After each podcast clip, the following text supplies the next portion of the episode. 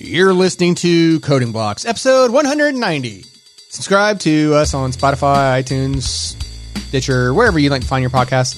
Uh, we hope we're there. If you can, leave us a review. We would greatly appreciate it. And we're back to the old tried and true uh, routine here. You know, the intro, the, the old, old, the old fashioned. Can we call it that? Although, although you did read the the things out of order, which was really impressive because I would have stumbled all over that. Yeah. Um, okay. So not so- quite the old fashioned. This is the modified old fashioned. This is Modified the old-fashioned. old fashioned on the rocks.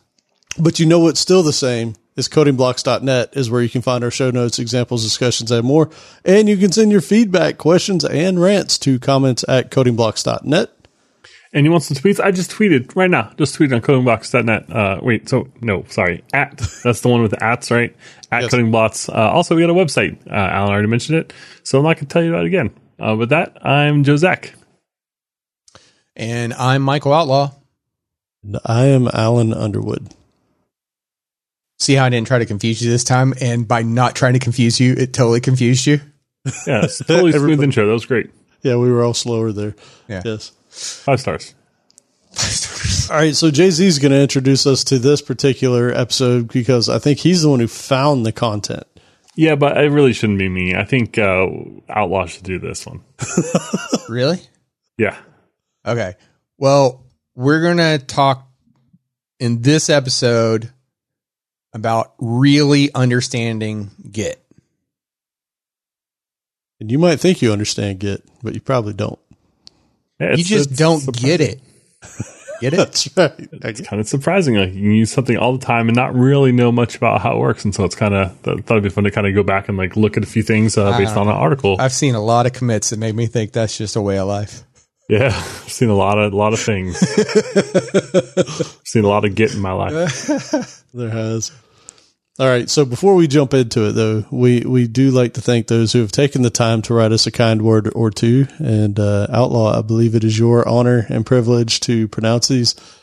Every time. All right. So, uh, disturbed mime. Thank you. And also, um, I'm, I'm, I'm going to assume that this one will be pronounced Juco. Yeah, maybe. Yeah, probably. Very nice. Yeah. The, the disturbed mime one. Did you read that one? That I one did. pretty- I did. It was pretty, good. funny. Yeah.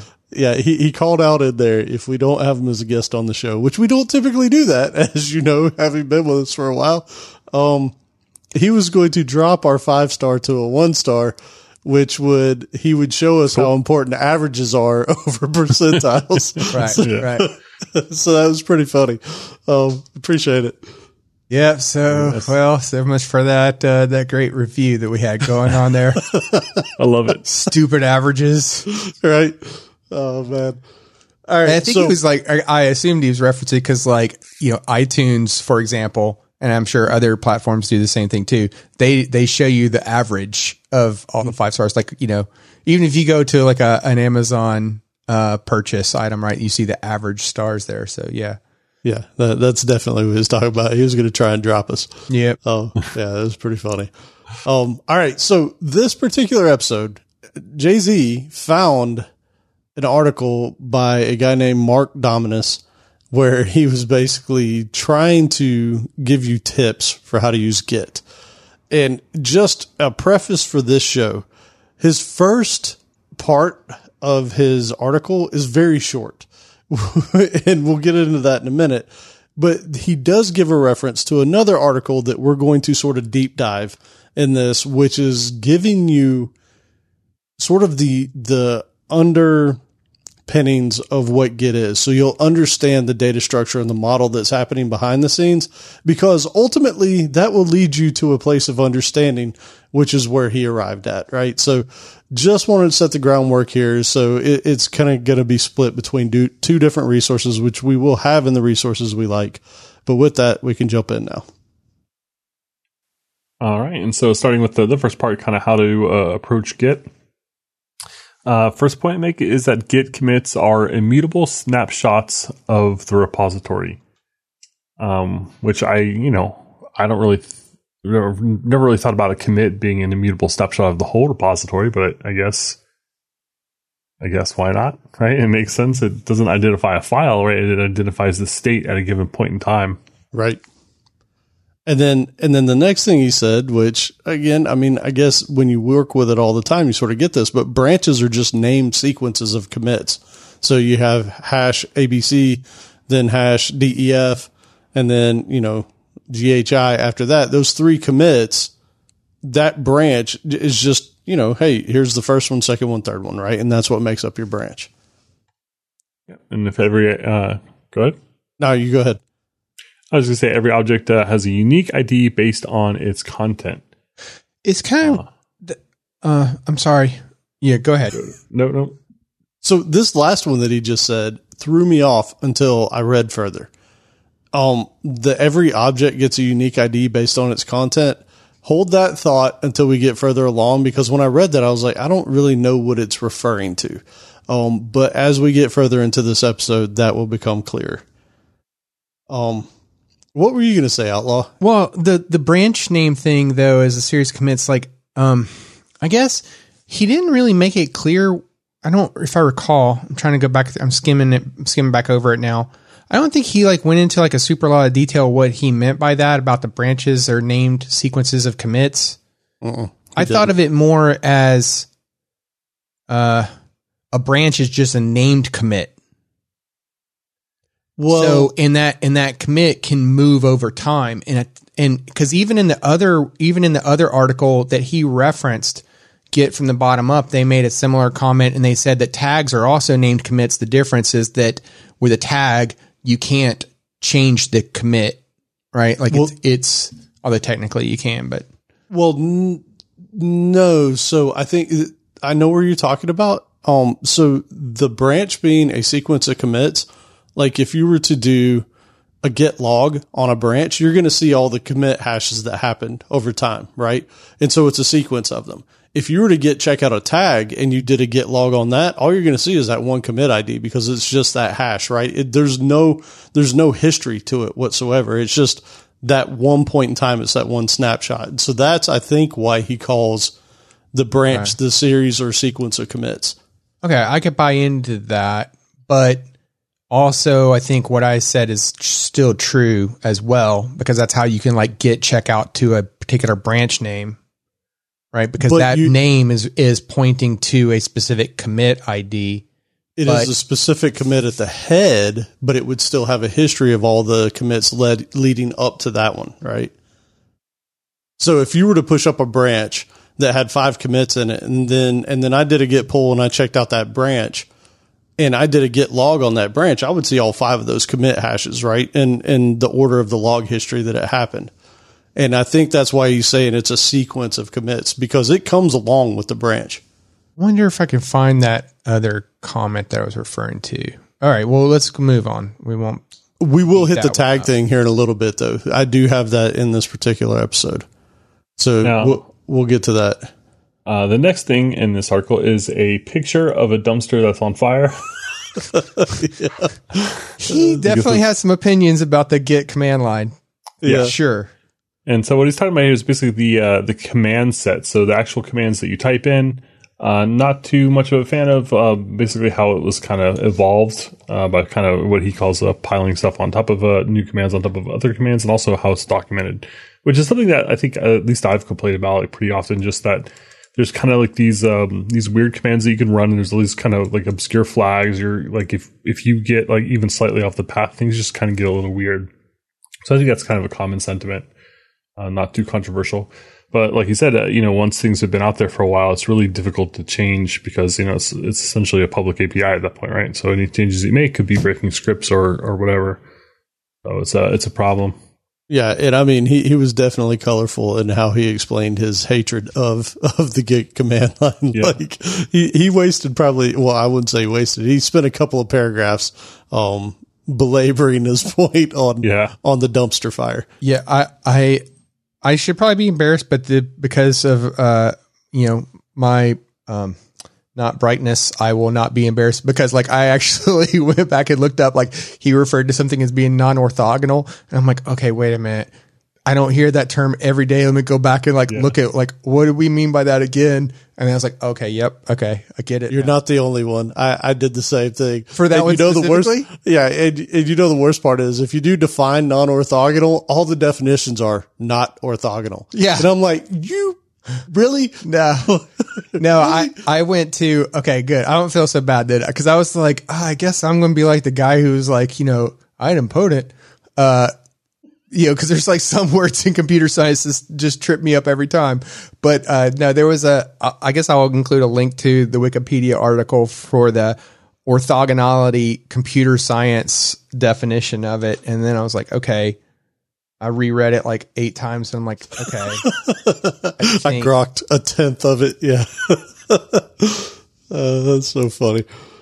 All right. So w- one of the things that this guy says though, that is, that I agree with, he said there's a lot of software out there that you can use that you don't have to have a deep understanding of, right? And there's probably a lot of software like that. I'd even argue that a lot of programming languages people use that way. The operating system. Uh, there you go. The operating Like how many people like really dive in to understand their operating system? don't know anything about it, right? But then he goes on to say, you can't do that with Git. And I don't know. we'll come back to my thought on this here in a second because I, I think he's right, man. I think he's right. I agree. So uh, You can definitely get into trouble if, Yes. if by not knowing, but there are definitely people that don't that don't care and they're just like these are the three commands you tell me to run. Okay, I will always do these and I will make sure that I never do anything other than those and I will never step outside of that box.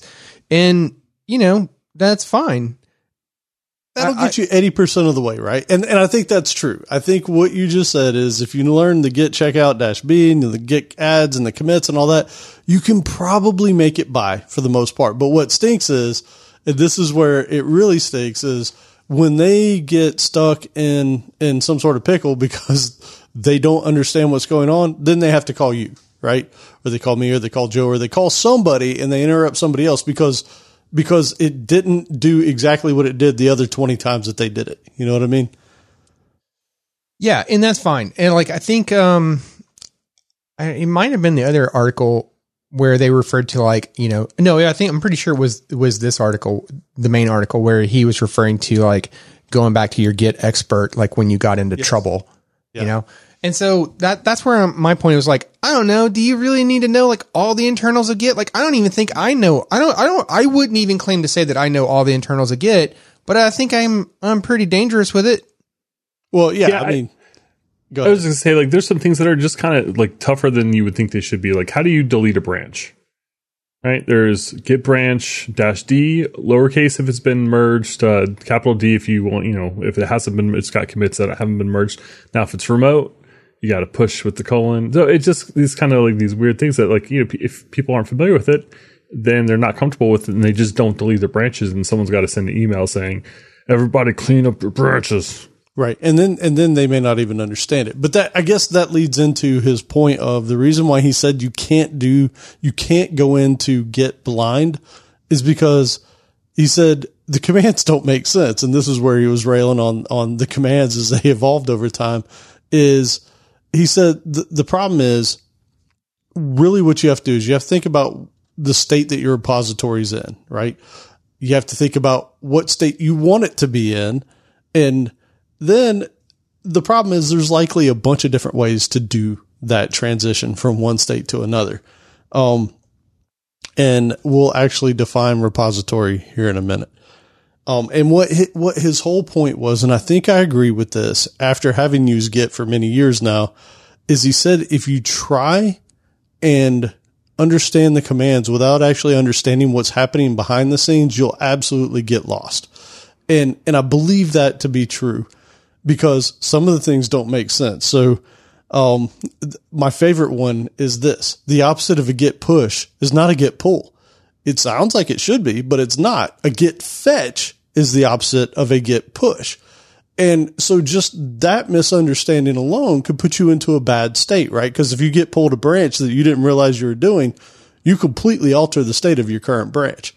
Um, so that's one. Um, git checkout, he said was, was, uh, as, was worse than git reset because git reset does three different things depending on the flags that you pass it, right? So it's not like you can just think about it being this thing that's going to reset your branch. That's not necessarily the case. So that was his point with being irritated with the command line is because it's not like your standard command verb action type thing to where you expect it to do a certain thing every time. Depending on what number of 5,000 flags you can pass to some of these git commands, it's going to do something that you completely don't expect, anticipate, have no idea what you just did. Yeah, I think that's all fair. Like upstream branches, like you could like think of examples of just like kind of things that are just awkward and like if it can really get you in trouble. And yeah, man, if, if you pull the wrong branch into yours or like have you braced, like if you're not familiar with Git and you based off the wrong branch trying to like fix that stuff, like that's really painful. Yeah, and and for those who aren't aware, like we just threw out a couple like git push, git pull, git fetch, right? Git pull like takes your origin, whatever you're attached to with the origin, and tries to merge the changes into whatever your local working tree is. Well, it does it let's let's be more clear. It does two commands in one. It it does the git fetch and a git merge operation. Right. And so you know, the way I interpreted his statement here was like not necessarily that you're doing the git pull without specifying a remote head or a branch name, you know, like maybe like I just assume like you know maybe you are like he because he didn't make a clarification of like what com- parameters on any of these commands. You know? Right, right. So because because even git pull depending on how you use it can pull different things. Yeah, it can pull from a local branch, right? Oh, well, I meant I meant there's a difference between git pull and git pull origin master those two things will do different things. So in the in the in the second option of git pull origin master, you're only pulling down the changes and potentially you know and merging them in uh, from a very specific branch. Whereas the git pull will pull whatever the default is, but it'll also pull all the other references down as well. So other tags and branch names as well. So now your repository will know of those other things. Yeah. So an important thing about what he said right there is if you said git pull origin master, if, if Outlaw created a branch up there that he wanted to share with me and Jay Z, uh, if I did a git pull origin master, when I go to check out that branch, you know, git checkout shared branch, it won't exist because I didn't pull down those references to that branch and the commits and all that. You'd actually have to do a git pull to get the, that branch, any tags, anything extra that's up there. So like, yeah, I mean, we haven't even gotten deep into any of this and you can already see how it could be super confusing to somebody that, that doesn't know how these things actually work behind the scenes. So, and that was, that was actually this guy's. And I thought it was super valid was he said, the biggest problem is if you don't understand sort of the underlying model, the, the structure that happens behind the scenes, you don't even know what questions to ask or to Google for to try and get yourself back into a good state, right? Like you did something and all of a sudden you see a bunch of red when you do a git status and you're like, I, I, I have no clue, right? You can, you can Google whatever that red shows up, but you may not even know what happened to get you into that state. So you don't really know where you are. And, and I think that's fair. If you don't know how to ask how to get back to a good place, then that means you probably don't understand the system enough to, to just really just be dangerous with it. Isn't it funny? You remember the first time you installed Git on Windows?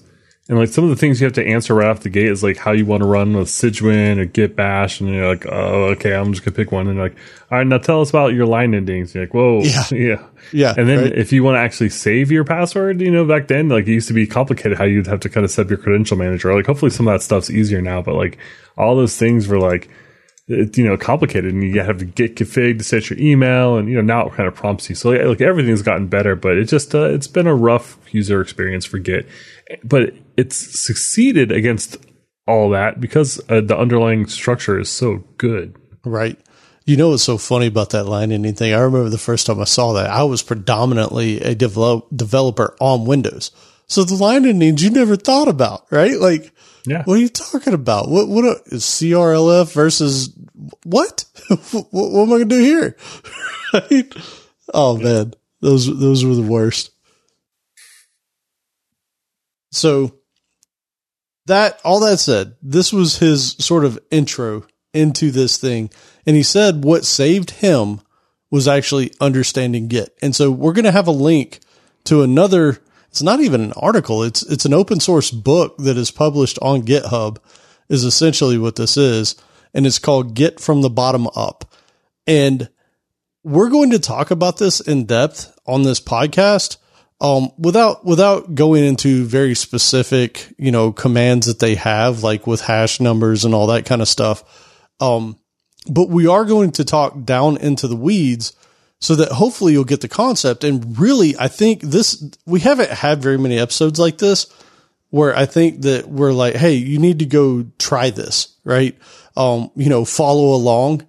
I think this would be a good one. If, if you deal with Git on any frequency at all, we're going to have some links in here that, that will take you to things like when we start talking about blobs and all that. I highly recommend going up and running the commands that they have there because it will actually burn a map into your brain about how Git is doing things and why things happen like they do. Um, so I guess I'll talk a little bit more. Uh, yeah, sorry, I was just thinking it's like if if I was talking to a beginner, it's like two things you should never do, like never never reset at all ever. I, you know, I was joking that sometimes you had to, uh, and also never revert. Well, so the reset I use all the time. Yeah, I, I do say, too. I do that too. But that, I mean, that's like that is literally how you lose stuff. Like when you lose stuff, that's how it happened. Well, depending on the flags, and this goes back to his point, right? If you just do a git reset, it sort of unstages your files, right? Yeah. If you do a git reset hard, you're starting to to lose changes, and that's, I mean, well, yeah. This is this is so you can accomplish that same thing with the the checkout. So right. if you have if you have already done a git add the of a file name to undo that git add, you can git reset that same file name as Joe drinks his vodka while we and talk. the reset doesn't change the file. He's already we've already turned him to alcohol. He's already like forget it, I'm out. So so yeah, that I mean that that's the that's the rub there though, right? Is like you know you're undoing this, you're unstaging the file in that particular scenario.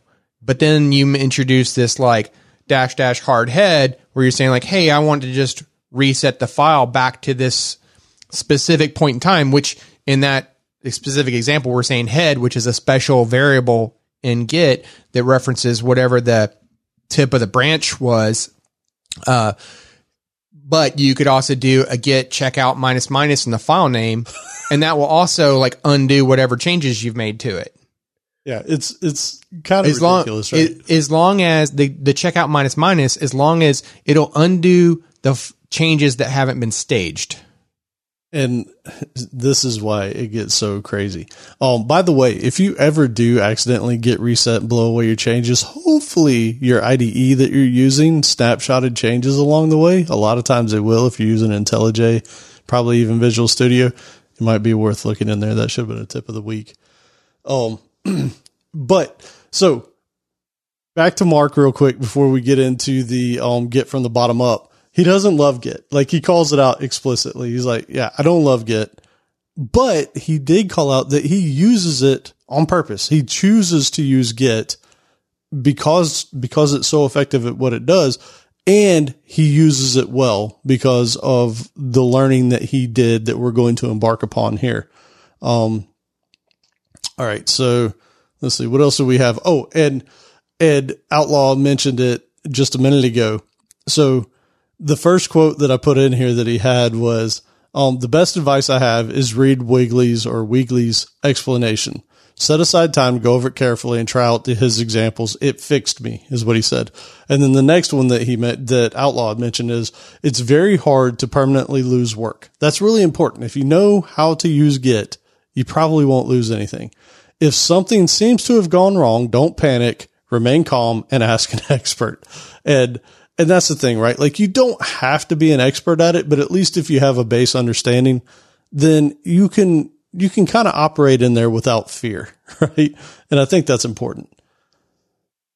Yeah. I mean, I, I remember, I mean, kind of to his point though, of like learning the, the behind the scenes things. Like I remember for me, I don't know what your your experiences were with it, but like I was coming at it from Mercurial.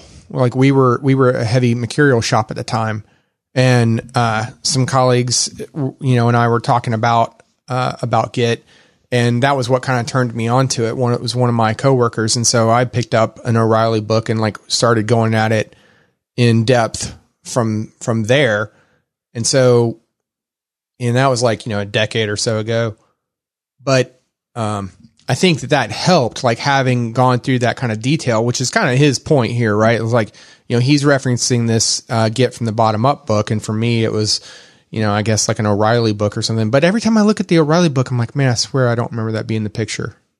but they don't I change did. the animal. So I'm like, well, I don't know. I definitely did not pick up a book. I probably took one of those online tutorials and said, "All right, got it." Moving on. Yeah, I want to know. There was a popular Git book at the time that uh, didn't have an animal on it. I want to find it now, but I thought it had like a clock or something. It was like weird.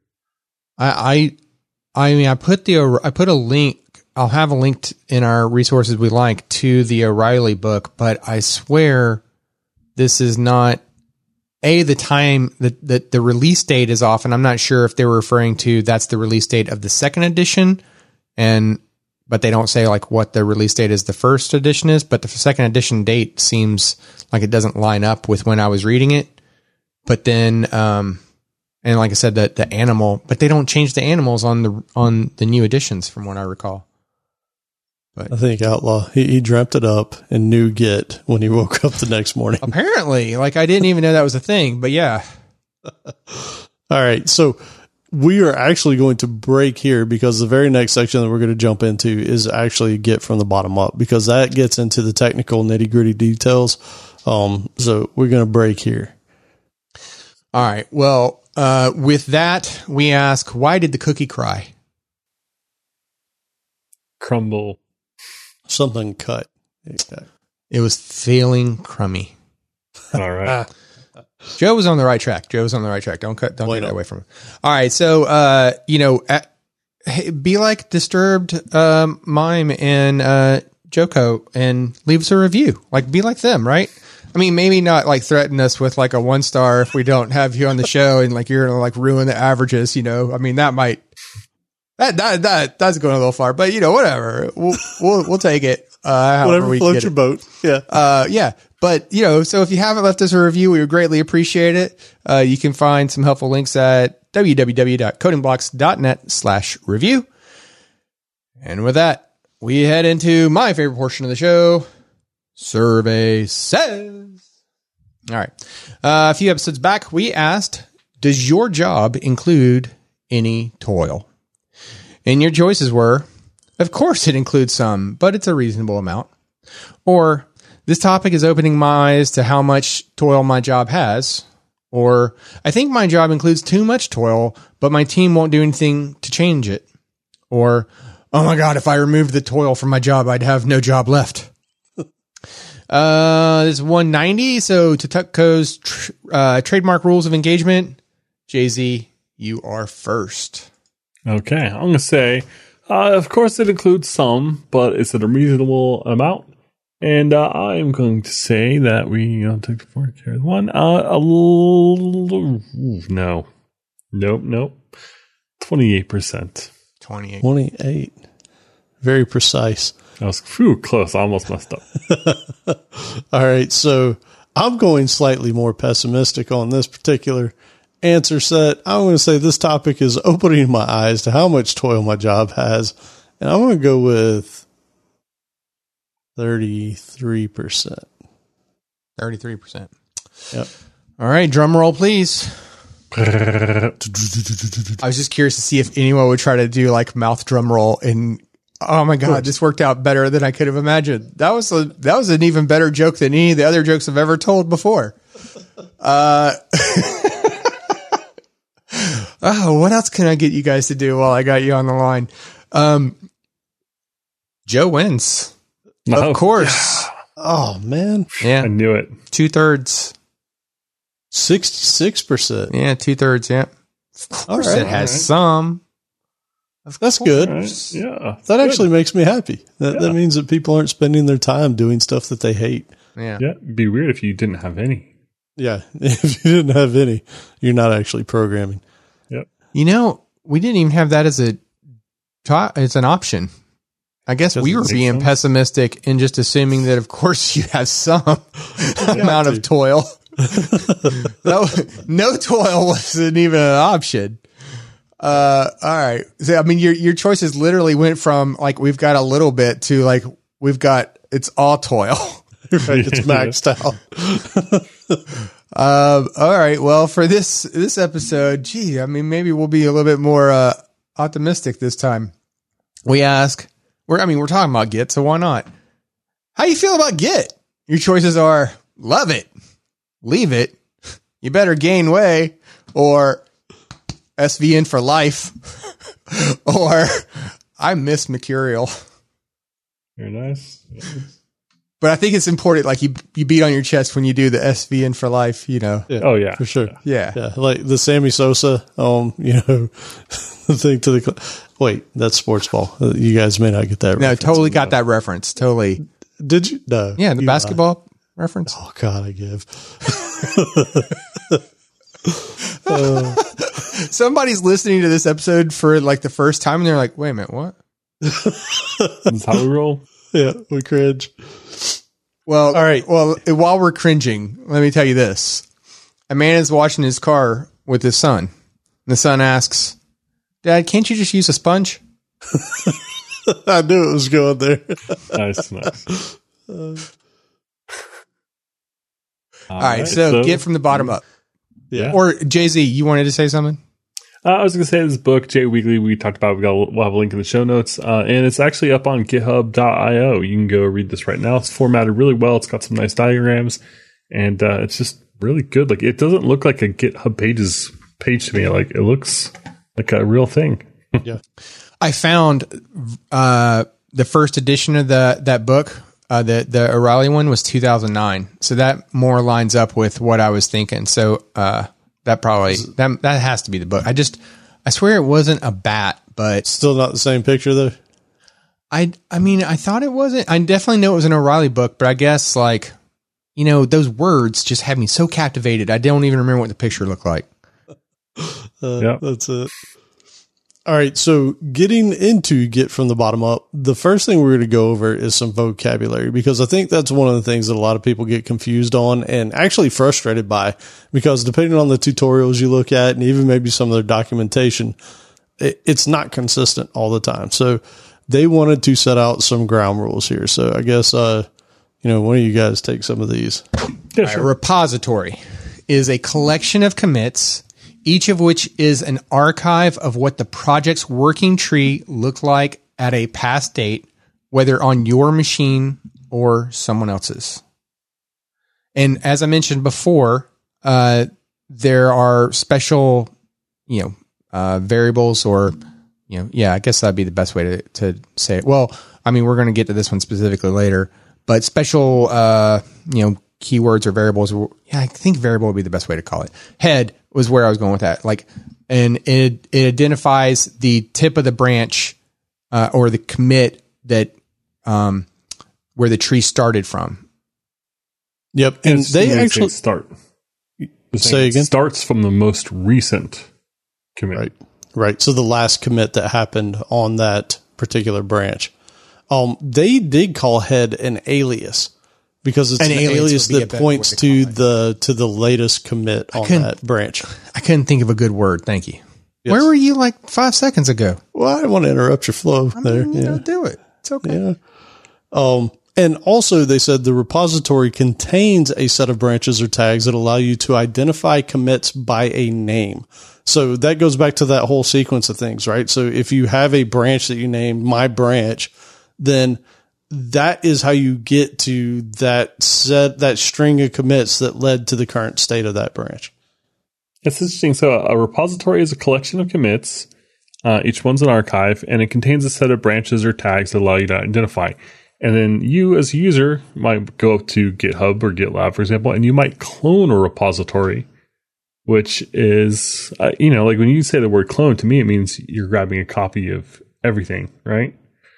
Um, so it's just kind of interesting. So I'm just kind of commenting on the, the terminology that they use and how kind of awkward and confusing it can be to, to use words. But also, it's not like we have better words to really, you know, kind of use in these, use for these concepts. Like these are, I think that's kind of the hard part with Git. It's like it's almost like an alien language that you just have to learn. Well, I think I think after we go through the rest of these definitions and we get into some of the underlying fundamental pieces of it, the Git clone will actually make a little bit more sense at the and at the end of this episode. I think we'll get to a point where it'll make more sense. All right, good. But but this does like go back to what I was saying before about the branch and the tag being basically a name, a, a, Yes. a named reference to a commit ID. So rather than like git checkout commit ID blah blah blah blah blah blah blah, which is going to be like some long string, is going to be some SHA one hash. Which you could Right. do, right? You could totally do. to mention, right? You you can totally check it out by commit ID, but instead, um, the the you can name that thing instead, and it's a lot easier for you and I to reference and say, "Hey, just git checkout dev," and now you can get the dev, and we can keep iterating on that. And the and that thing being an alias, it's going to move as as you and I update the dev branch in that scenario. Whereas that commit ID is never going to move because the commits are immutable. So if you keep get checking check out some commit ID, you're always checking out the exact same thing. Right. And again, this is, I mean, we can kind of go ahead, I guess, skip to the head uh, alias definition if we wanted to, because you can check out the commit ID, but it would put you into what's referred to as a headless state.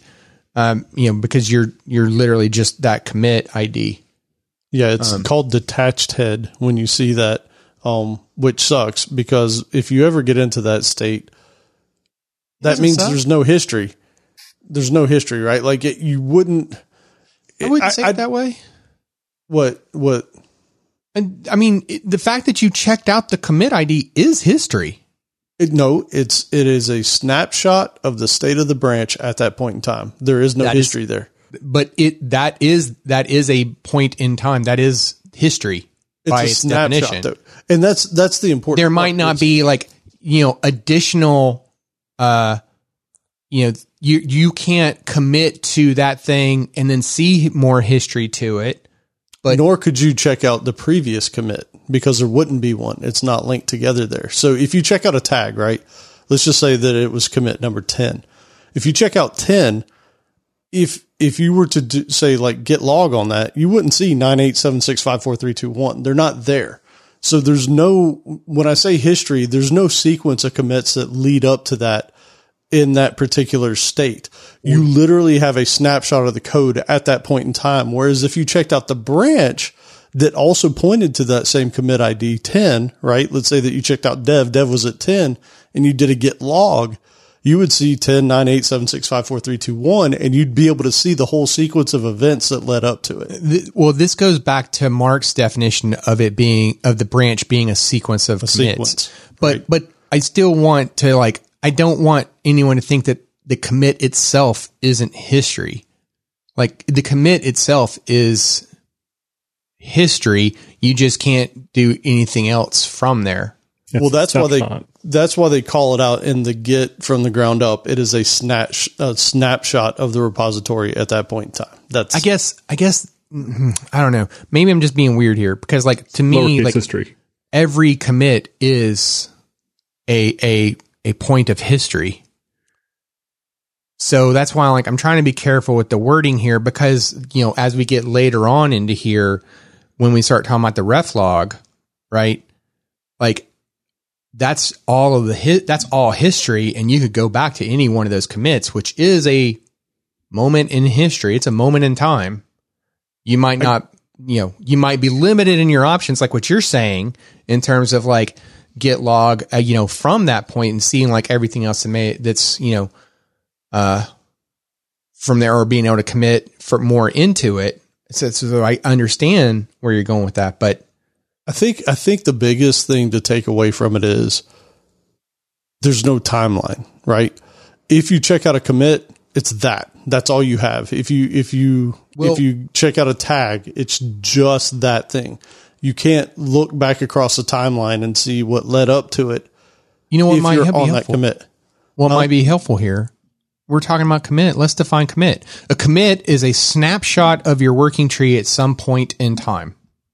So that wording right there, some point in time, goes along with what I with what I was saying. Is like it is kind of history. It's it is you know, it's at some point in time, right? It's a historical marker, right?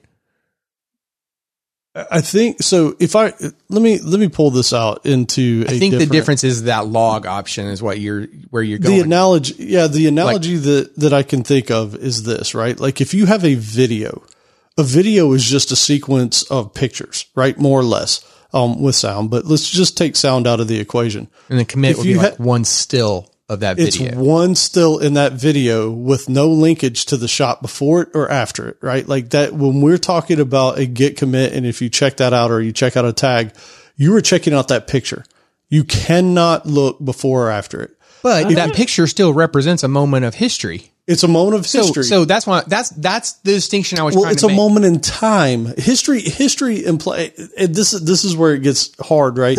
if you're talking about history, then it implies that there's things leading up to it.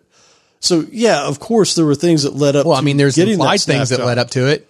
Right. If and I show you a saying. picture of you know the delivery of my son, you can you can infer that things happened to like bring him there into the world. a right? stork, a stork. Well, it. you know, they, they do say that uh, a commit is the state of head at the time the commit was made.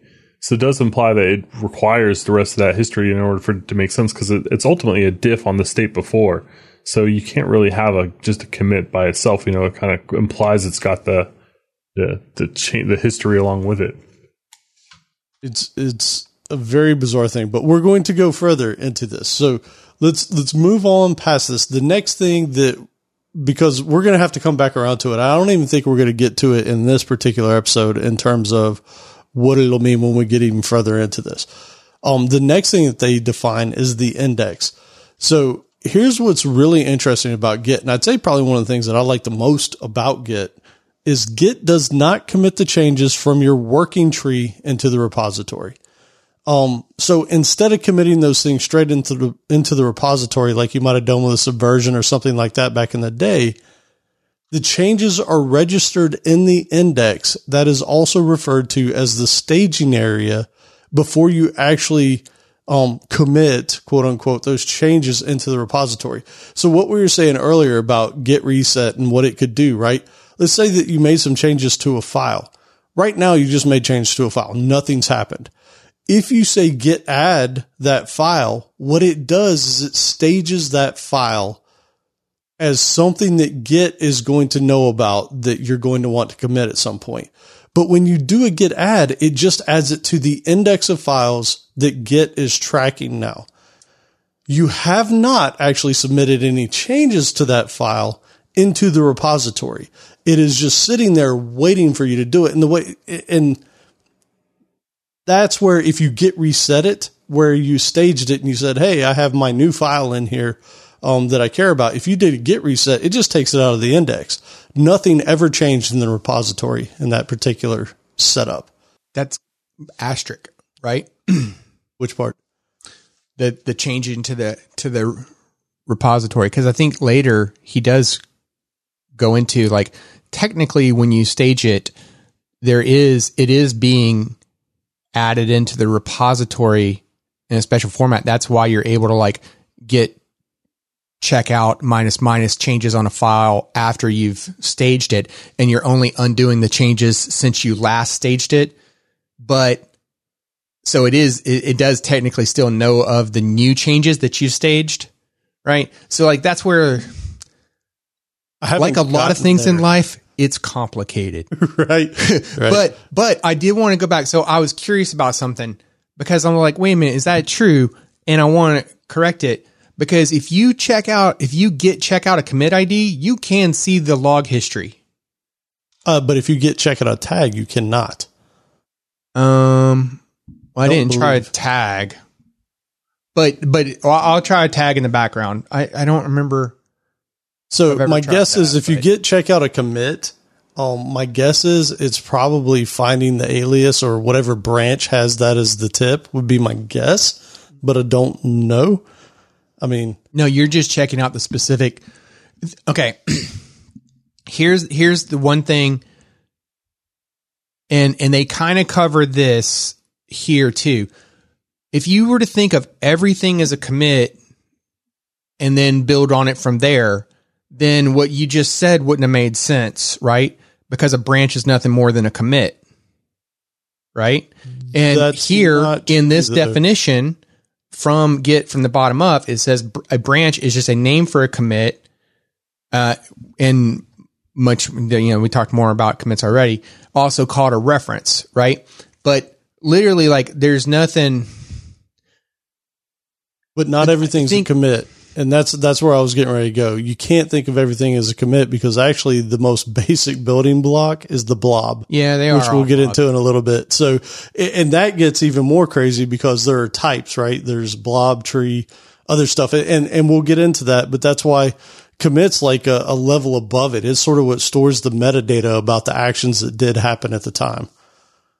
And it's pretty amazing that you can work for something for like 10 plus years and still like, Have arguments kinda- about it. yeah, exactly. like, uh, so, it, you know, it's interesting. And, and I'm wondering, it's like, is it just hard? Is it confusing? Is it, Well, I think that's Mark's point.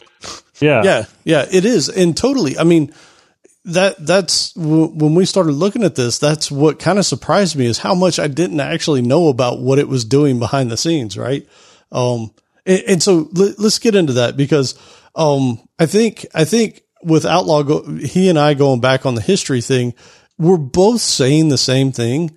Um, it's the terminology that that is tripping me up and probably probably just the way that we're communicating about it is is the hard part, especially because he knows Git way better than I do as far as the commands and and how to do things because he has done crazy stuff with Git that most people probably haven't done. Um, so let's knock out the rest of the vocabulary and get into some of the fundamentals of what it's doing behind the scenes because that will actually paint a picture of what's happening on your hard disk. Um, I think working tree. yeah, So working tree is the the next one. So uh, and that's any directory on your system that is associated with a repository. And the shorthand you can think of like anything as a Git folder. So when you clone something, uh, your working tree is that local folder on your computer that is associated with that Git repository that you're actually doing your local work in. and that Git folder it's talking about is .git, Yes. and chances are, depending on which OS you're on, that's hidden. So if you're on Windows, you'll have to show hidden files. If you're on Mac, you would have to do the same thing. Um, but if you did like an ls-ah or something, then it should show it up in in your file system, right from the terminal. Yep. And uh, branch. So Wait, uh, wait, we- wait, wait. The the the commit wouldn't do the state of the head one first. Okay, yeah, so this is kind of a sub bullet under. So commit, we talked about being a snapshot of your working tree at some point in time. And it's not just the, the one commit, but also the commits that load up to it. And the state of head uh, at the time that your commit is made becomes that commit's parent. This is what creates the notion of a revision history. Uh, So as you make a commit, the new commit becomes head. Is basically yep, what they're the saying. head right there. moves as you go along. Right. And uh, that's always that's some terminology that's always confused me. When there's like been some sort of um, you know merge or something. It's like t- which one's the parent? And I'm like, whoa, I'm out of here. let, me, let me try this from a different angle. Right. Uh, so branch uh, name for commit. Uh, difference there being that uh, unlike the head, which kind of travels as an alias to to whatever is the latest, uh, branch is uh, the name for. This is really hard to talk about. It, it is. Um, so it stores the history of commits. Um, and, and this is where they talk about the lineage, it being the branch of development. So when you have a branch, right, you check out that branch. Well, God, I, I mean, I guess if we go back, if you were to say when you created the branch, whatever you branched it off of, we said was the starting point of that branch, right? So the head of wherever you checked it out from becomes the beginning of that lineage of that branch, right? So now any commit you make to that branch is just history stacked on top of that original checkout. Yeah, I just got tripped up because I'm thinking, you know, a branch is a name for a commit, which is not different from head, but my branch locally can have a different head from my, you know, remote server uh, because I haven't pulled lately, or maybe I've got some stuff, you know, checked in. So the head of my branch is ahead of the remote. So it's kind of confusing to have this term that kind of uh, refers to, to, or to say that it refers to uh, any sort of commit. So just just kind of interesting. It's your working trees branch, right? And that's that's the key. If you're if you're looking at the origin or some remote, you're right. Its head could be totally different because it has different commits than what you've done to yours locally. But your working tree branch is whatever your latest commit is on that particular sequence you checked out. Yeah, it's kind of weird because like a branch can mean different things to different people at different times. So like I can say like, "Hey, what's your branch got? Uh, you know, what's your latest uh, commit in your branch?" You can tell me, and I can tell you the latest branch or latest commit in my branch, and they can be different. So the branch is just kind of like a handy way of referring to this like lineage. Uh, and the heads for that lineage can be in different spots based on who we are, what we're doing, and what kind of mess we've gotten ourselves into. Yep. It's kind of interesting. Um, tag, uh, another uh, label similar to branch and head. Uh, the difference here is that tag is a name for a commit that stays. So if I tell you, hey, check out this tag, it's always going to be the same. Uh, so Ali said maybe you can change tags. Is that true? Kinda. So what you can do is if if you tagged something, let's say let's say like a common workflow is you want to tag your version that you put out there right into the world and you're like if I ever want to go back to 1.2.3 then I've tagged that version, I've annotated it. I can go back and find that thing and I can check that tag out if we ever needed to, right? And then Allen comes along and he's like, "Oh, I got like a bug fix that I just merged in. I this is the version that's supposed to be one, two, three, and you're like, oh man, I tagged the wrong thing. Well, kinda technically, like to the rest of the world, it's going to look like you changed the tag, but behind the scenes, what you're going to do is delete the other tag, retag the new commit, and you know, so correct, you didn't like really, you know, uh, uh, change the tag. But as far as like everyone else is going to con- care, you you did because it's a named kind of reference to the commit, right? and the commit has changed. and you changed what what you're pointing that name to. So as far as like all your teammates are concerned, you made magic happen and you updated a tag that isn't supposed to be able to be done. But really you didn't. You just deleted the old one and recreated one with the same same tag name. You should probably not do that. It's like one of those things like you have the ability to do it, but uh, in practice, like it, it'd be kind of weird if like you ask someone like, "Hey, what uh, what code's up on the server?" and you tell them a tag name, and they're like, "Oh, was the tag name from before or after Right. uh, Outlaw pushed that fix in?" You know, it's a it's just a kind of a nasty thing. Uh, yeah, that's almost the equivalent of changing history, right? Um, on on an origin, almost, sort of, maybe, depending, right? Because the problem that you could run into, based off what you just said, though, is if you did a git pull um, yesterday when it was the old one, and I did a git pull today when it was the new one, and we both checked out that tag, we're checking out two different references, right? And that's that's the danger of it. Is the history ish sort of, even though it's not really history, changed on it. The the I mean, the, commit UIs around difference. it make it super easy. Like, you know, for in like a Azure DevOps or a GitHub, like it's it's not hard.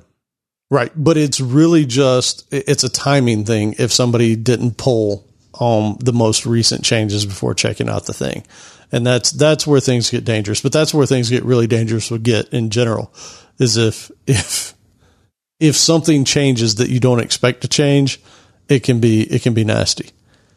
Yeah, you imagine someone like accidentally tagging the wrong branch and then trying to fix it the next day, and like, oh, I can imagine all sorts of terrible things. Don't make manual changes. Start left. Yeah, right. Yeah, So no more manual tags in the year 2022. the next one they have is master. So it used to be, and I say typically, it probably not as much now. Um, the mainline branch where development was done in the repository was called the master branch. Um, I think a lot of a lot of companies and development teams have changed that to dev or something else, right? Um, just to get away from the term master or main, right? Yeah, I think that the when we did um, minimum CD. I think that that one advocated for trunk as being the the main branch name, but I've seen uh, like Azure DevOps, I believe, was um, going down the um, main path as the main trunk branch, main branch, whatever. But yeah, it, it's definitely, uh, you know, the I would say like the industry as a whole, we're moving away from, uh, you know, the default name.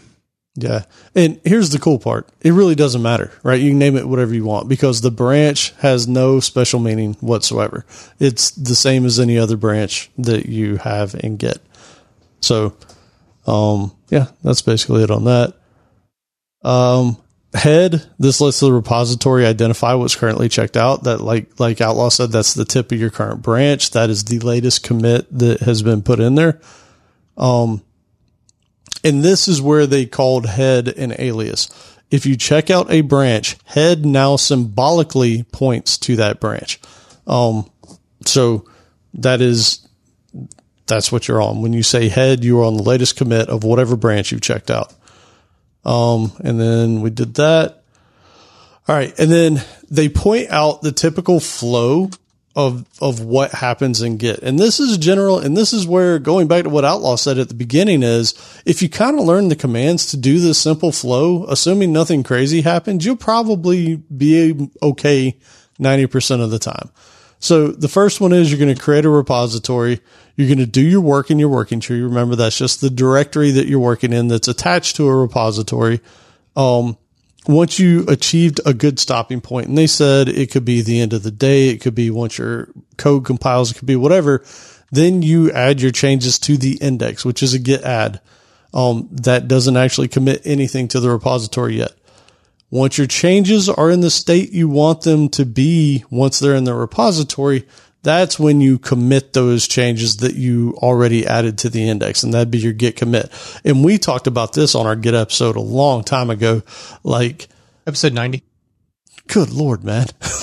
you looked it up before this, didn't you? No, I just knew that one off the top of my head. It comes, it's, that one comes up so much. It's unfair. That one comes up a lot. Man, um, I think we even said back then, like typically if you're committing something that you're going to be pushing up, it should be working, right?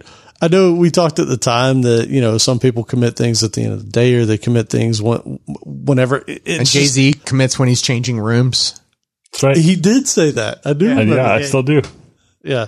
So he was like, you know, "Oh, I'm gonna go. I'm gonna leave the office uh, area, and I'm gonna go downstairs and watch TV. Uh, so I'm gonna git commit." commit.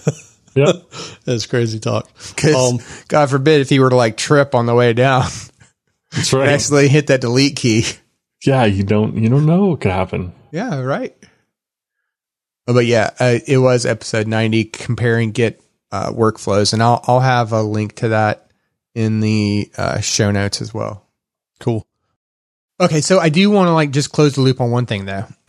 I I, I uh, in the background did test, and you if you do the Git tag, if you do check out the tag, you can also Git log it Oh, and it'll show you all the commits leading it'll, up to it'll it. show you the history leading up to it. Yeah, I thought that sounded odd. I never, hmm. I couldn't remember like having done that, but I was like, okay, let me go create a repo and then a bunch of commits and files and stuff and, and see what happens. But yeah, you can totally, which makes sense, right? Because like you could obviously see like what led up to that point in time. It would never be just that that one thing. You can always see like what what got you there then why? Uh, I'll have to do some some reading and some research on my own, see if I can. Well, let's talk it out now. Maybe about it. What's the question? Well, well, I mean, it doesn't it doesn't follow with what they're saying about um the sequence of commits, right? And that's that's what I don't get. Like when they say that the Git from the bottom from the bottom up article or Mark's comment. Cause like I said, like when Mark's comment about the branch thing, remember, like I questioned that immediately.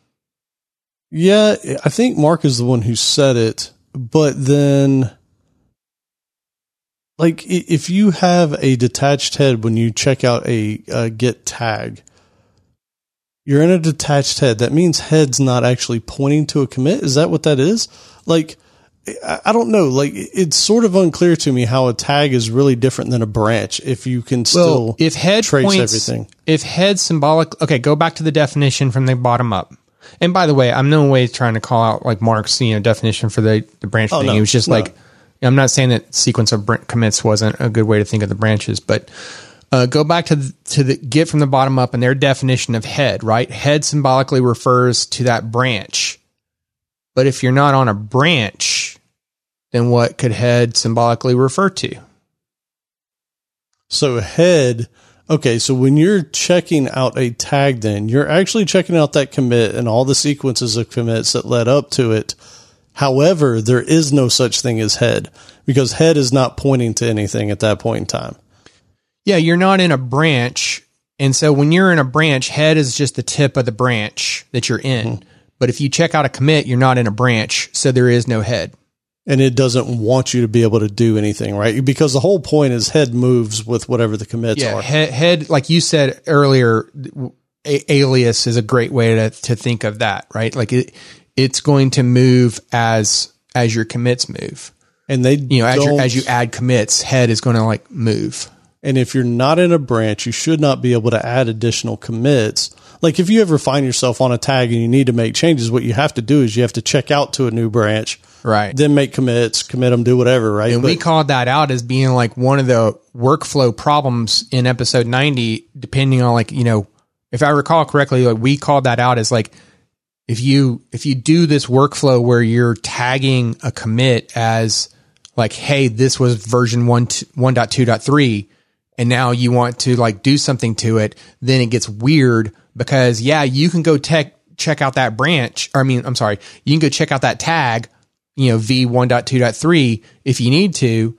But if you wanted to make any changes, or let me rephrase that, if you want to persist any changes, you have to create a new branch and then commit your changes to that branch, right?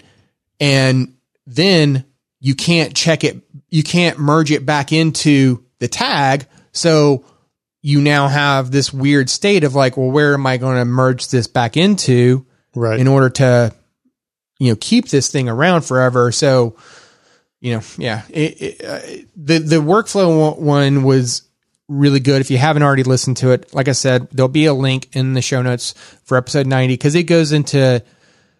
I mean, right now we're getting into like the nuts and bolts of like the blob storage kind of stuff that you know, like the the file system management that Git's doing behind the scenes for you to manage stuff.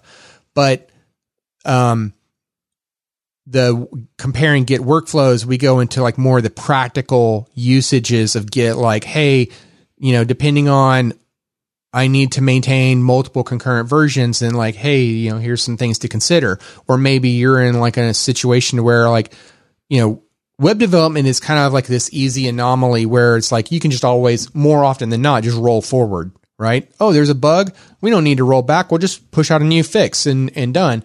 But, uh, like when you have to support multiple concurrent versions, especially like on-prem products or, um, you know, maybe you have like different uh, mobile developments or uh, app developments that you don't have, you know, easy control over, or or you know, because you're supporting like multiple versions of that operating system, then, uh, you know, it it the those workflows become more important. Yeah, I'd imagine if you're doing something like an Android app to where, you know, there's tons of versions of Android out there at any given time. Whereas unlike iOS where they try and force you to upgrade over time, right? You're probably going to be handling multiple concurrent versions. And we definitely talked about some workflows that would work better for you.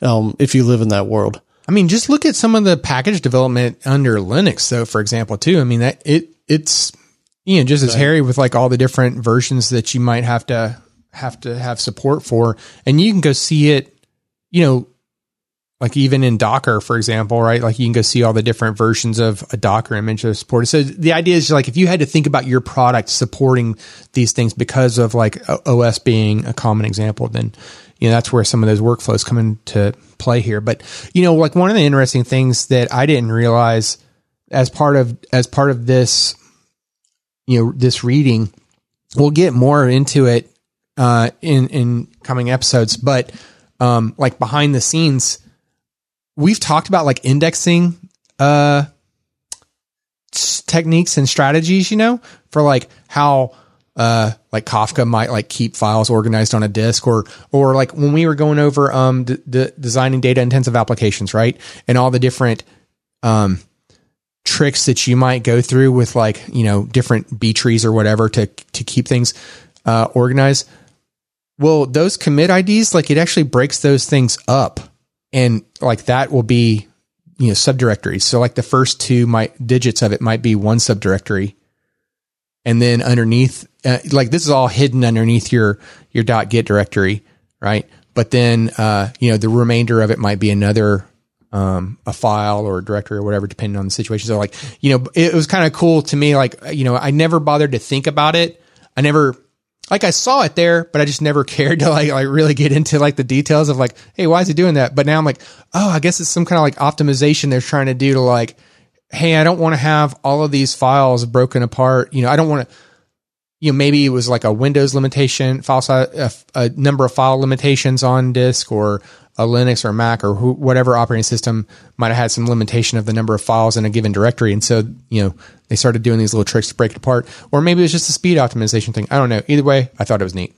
Yeah, I did too. I, I had no idea that stuff lived there, and we will get into a lot of those nuts and bolts on on the next episode. Yeah. So, uh, like I said, we're going to have plenty of resources we like uh, in, uh, or you know, plenty of links, including the article um, that got us here uh, from. How did you pronounce his last name again? Mark Dominus. Uh, hold on, Sounds right. Um, Dominus, I think. okay, that sounds better. Um, Dominus, and then uh, the article, the the book uh, from Jeff. Or no, I'm sorry, Jeff. Boy, I can't even read. John Wiegley, and Allen will correct me and tell me how I'm wrong there. But it's called "Git from the Bottom Up." Well, it could be. I think it was. Was it W E I or W I E? I.e., I If it's it, then it's probably if it's German, it's Viegli. dang it. the The second letter of the I E is what the sound is. In All right, so everybody on the other side of the pond is like, "I'm going to strangle Outlaw." but but it may not be German, so I might be saying it totally wrong. Right? That's okay. The- yeah. I give I give you if I have ever bastardized your name, I give you full permission to bastardize mine. uh, you know, yeah, feel free. I can be Mackle uh, Outlaw, and you'd be like, yeah, and I'll and I'll answer, and I'll be like, yep, that's me, Mackle. I kind of like that. I do, I do too. Oh God, I see that one sticking. Whew, boy, I should have should have thought that one through. Okay, well, uh, with that, we head into Allen's favorite portion of the show. It's the tip of the week.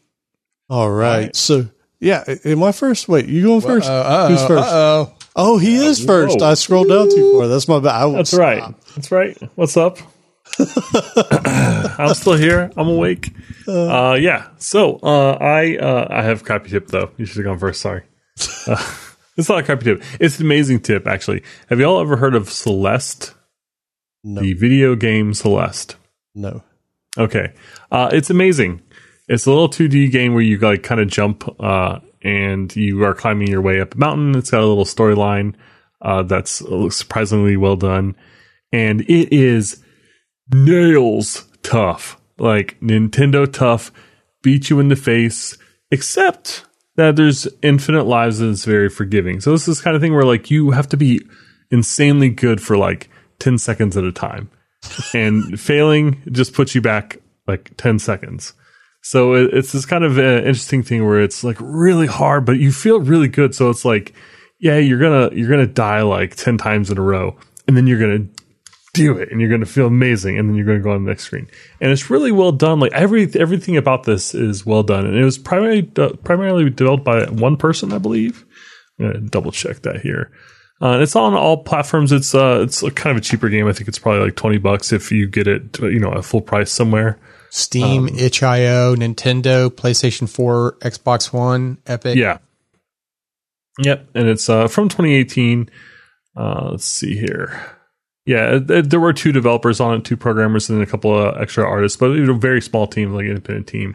But I just am constantly amazed at how well it's done. If you look at it like at just a still shot of it, it looks kind of like a you know old school Nintendo game. Doesn't really look like much, but when you play it, it's just really fast and really precise, and it tells like a really surprisingly interesting story. And uh, just the whole the whole way it plays out, it's just a really cool experience overall. Like, uh, yeah, like obviously it's very much a video game, and it's like a video game video game like no doubt about it but there's something special about it that uh, is worth checking out. So if you've been sleeping on celeste? If you've been thinking about it? Or you just you know like nintendo stuff or like you like something that's challenging but rewarding? Then i would check out celeste. Oh and i should mention too uh, there's supposed to be a ton of uh, of accessibility settings. So if you don't want to get your face beaten in like a thousand times like i do then uh, you can change it so that spikes don't hurt you and you get infinite jumps and you can slow it down and things like that. So if you just want to kind of play the game for the story, then you can do that too. But uh, it's um, just really great, and so I highly recommend Celeste. Well, since you thought, I, I want to interject real quick here, Allen. Since he he didn't like his his tip of the week, or he said it was going to be a crap one, which I thought was actually a pretty good one. I don't know why you're so hard on yourself. Pretty good, pretty good. Decent. I was giving him better than decent, but it, I, I'll tell you this though, Joe, because like a little like from me to you advice. So uh, you know, because you got some time right before next Valentine's Day, but you know, I decided to get my wife some beads uh, for an abacus, and you know, it's the little things that count. so That one might be- get me shot. I don't know. Dude, that that was an excellent one. Who who had that one? uh, that was dad joke. Yeah, Oh, I've been using a dad joke API for like that. It's coming out with some gold. that, You got to go was back to really- the favorite API uh, episode. All right, so um, so it didn't sound like it was Flappy Bird's frustrating, right? So it, it's it's definitely no, I wouldn't plus. say frustrating. okay. Uh, it's rewarding. Like you, you will die. I, I've definitely died over a thousand times, but it never sets you back that far. And so it's um, y- you know, you don't really get. I, at least I, everyone I talked to, and I feel feels like I don't get frustrated. I don't get mad. I just try and do a little better. And it's one of those things where like I'm like I'm just gonna do this screen and then I'm gonna go to bed. Right. And then I do it. I'm like, yeah, that feels so amazing. Well, let me just try this one so I can see what it's like. And then you know you start getting it, yeah, and you just keep going, keep then going. an hour later, Do you remember? Yeah, and it's it's totally adult friendly because it's you play it in basically 30 seconds at a time, you know, like 10, 15 seconds of activity. Do you remember life before save points? And like oh. you're Oh, playing yeah. Mario, you know, and you're trying to save the queen or the princess rather, but you're like, oh, I got to go to dinner, and so you just pause the game. Like infinite pause was your Yeah. save point, right? You might even do that overnight. Oh, Don't but if touch there was a power outage, oh man, or or mom didn't know and turned it off, Yeah. right? Like, no! Yeah. I was on the third level. oh that's amazing. yeah. All right, so I got a handful this time. Um, uh, of keeping with Allen's consistent. if we did an episode a week, then I wouldn't have to do two or three a week, right? Or episode or whatever.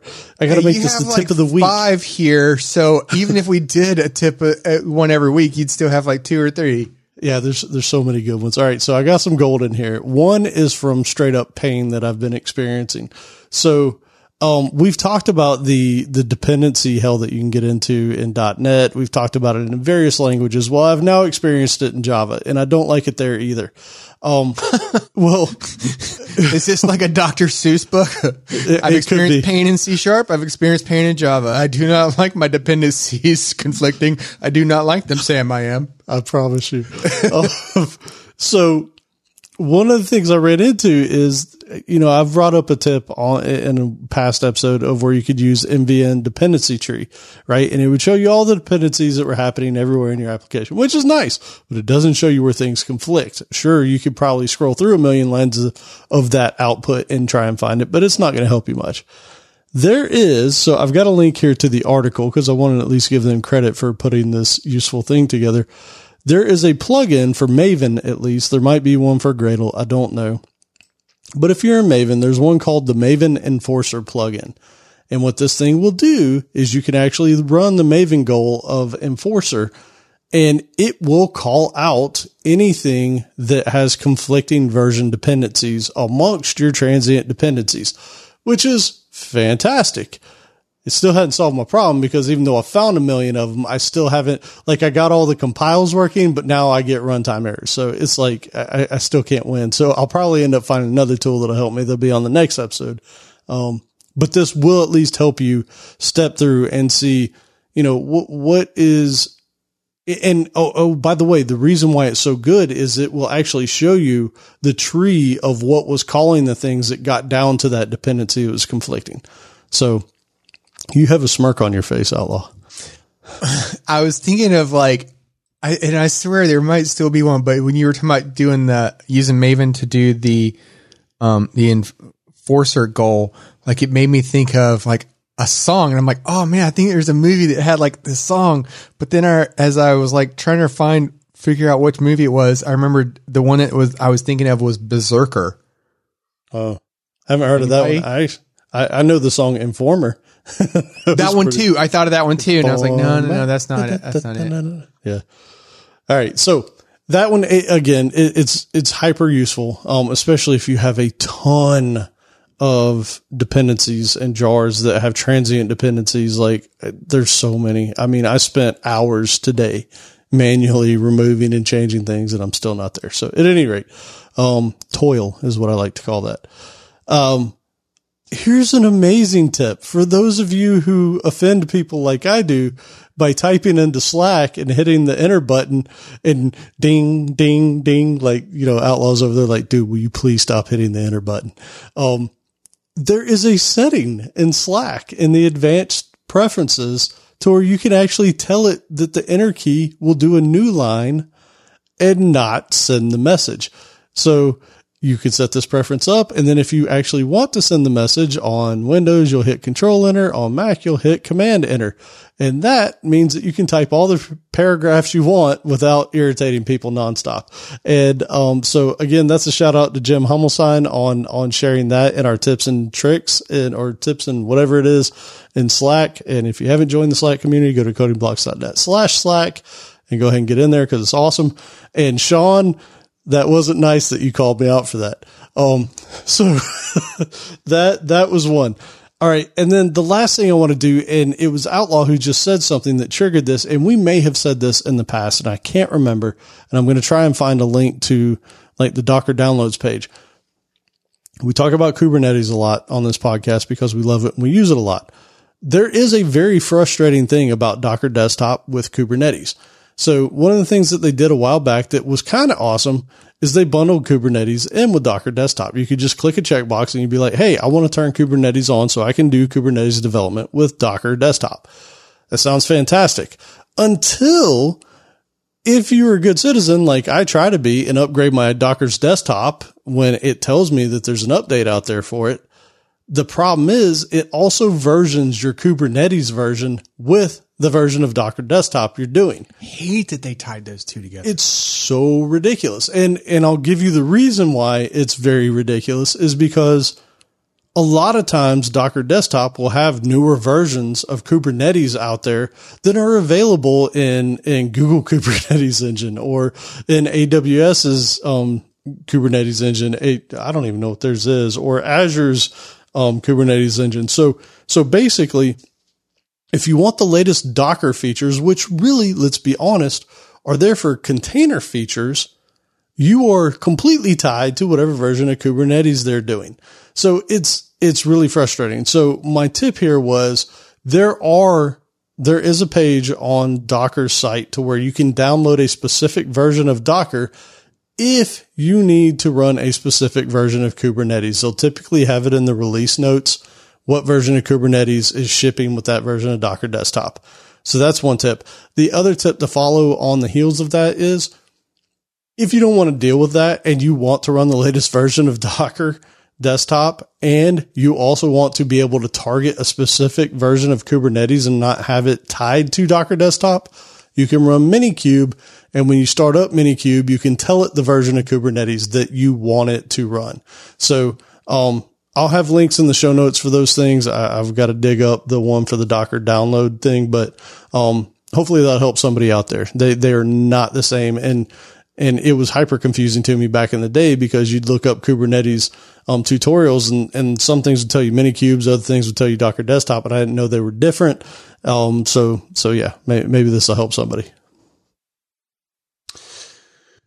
All right. So, um, okay. So for first, my, my, I got a couple here, but the first one I'm going to say is, uh, kind of a silly goof on my part, but you know, hey, uh, we were, we were talking about this recently in Slack about like, hey, you know what? You could, you can totally save a life if you wanted to help somebody out. You can go donate blood, donate, donate platelets, plasma, or bone marrow, like whatever you, you, you want to do and this is where like it's where the the silly goof on my part is is because I just assumed like I knew that they have blood drives. Like you know and like you might see the bus at your local gym or whatever you know around you.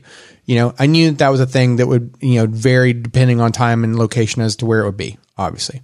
I also just assumed like hey it's Tuesday and I want to go get blood and I got 30 minutes. I could just go to like my local you know, hospital or doctor or whatever and be like, yep, you know, why don't you take like a two, three pints, whatever you need, you know, get the job done. And, and, but at least for my area, no, that is not a thing. It was, is. So I've been trying to find, uh, uh, a time that, uh, and, and location where I can give blood that fits you know that's reasonable with my my work schedule and whatnot because the windows of time are like super short like you know they're done by like two o'clock or something. And so yeah it's been it's been difficult to find one in my area. But um so at any rate i'm going to have a link to the red cross where you can uh, find a blood drive near you. So you if you wanted to donate blood platelets or plasma red cross will happily do it. And another benefit to doing that is if you wanted to know your blood type uh, they will tell you your blood type too. And so then like, um, I know in iOS and I'm sure Android has it too, but you like, you can update your personal, uh, details to include all your vitals, especially in case of an emergency situation. And then like an EMT operator, uh, can, you know, use, use your phone to pull up your vitals. And one of the things could be your blood type, which in a life or death situation, you might be saving your own just by knowing, uh, your blood type. So, um, there's that. But I'm also going to have a link to be the bethematch.org. And if you wanted to donate blood marrow, uh, that is a resource that you can do. And there's, here's another goof on my part. I just assumed that like I've donated blood and platelets before, uh, plenty of times. I've never done uh, plasma or bone marrow, but I just assumed that the bone marrow would be like, yeah, we'll just take a bag of it. You know, we'll just put it in this bag and keep it in the refri- in the freezer. And when we need it, we'll just pull it out of the freezer and give it to somebody. Right? Nope. It's it's bone marrow is more like it's it's almost akin to like an organ. Like they have to know, like, oh, we have a need for it right now on this person, and you are a match. Are you available to come in and and do the donation right now? And so uh, be the match will basically is like a registry like you can sign up to say like hey i would like to do this and um, they will they you know they'll keep your contact information and they'll contact you uh, when you're needed you know uh, based on they have a, a match and a need. But also no and here's another part of the goof on my part for uh, the bone as it relates specifically to the bone marrow part there's an age limitation on that which I totally didn't know.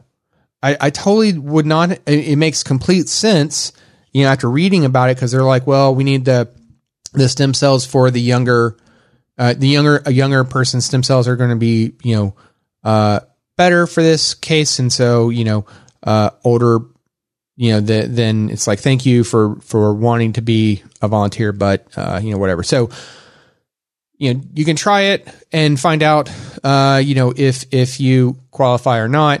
Obviously me being 21 uh, i definitely qualify. Um, so at any rate i'm going to have some links to that. So you know you could totally be uh, somebody's hero in your area and and you might not even know but uh, you know you could definitely put a smile on their face. Uh, so then kind of similar to uh, you know the bells that that Allen was dinging with Slack. Um, if you want to turn off all the stupid bells in WSL, I'll have a link to a Stack Overflow answer that goes over the uh, annoying number of places that you have to make changes in order to remove the bells. But uh, this answer goes over the bells for Bash, uh, Vim, and Less. So at least covers three, which for me, you know, you get into um, WSL and you're like you, you relying on, if you rely heavily on tab completion like I do, oh my, Ding. those dings can just get so annoying. So yeah, uh, turn that stuff off. Save yourself. Um, so yeah, we'll have we'll have a link to that. So uh, with that, subscribe to us on iTunes, Spotify, Stitcher, wherever you like to find your podcasts. And uh, you know, as I said earlier, uh, if you haven't left us a review, we would greatly appreciate it if you would take the time to leave us a review. It really does mean a lot to us, puts a smile on our face. And uh, you can find some helpful links at www.codingblocks.net slash review.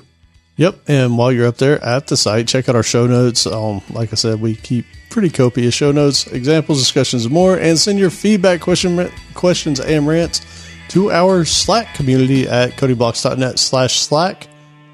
Yeah, and uh, if you're not feeling like joining the Slack just yet, why don't you throw us a follow on Twitter, hang out, see what we post. And uh, you can do that, or you can do both uh, at Coding Blocks or go to codingblocks.net where you can actually do both via all the social deals at the top of the page.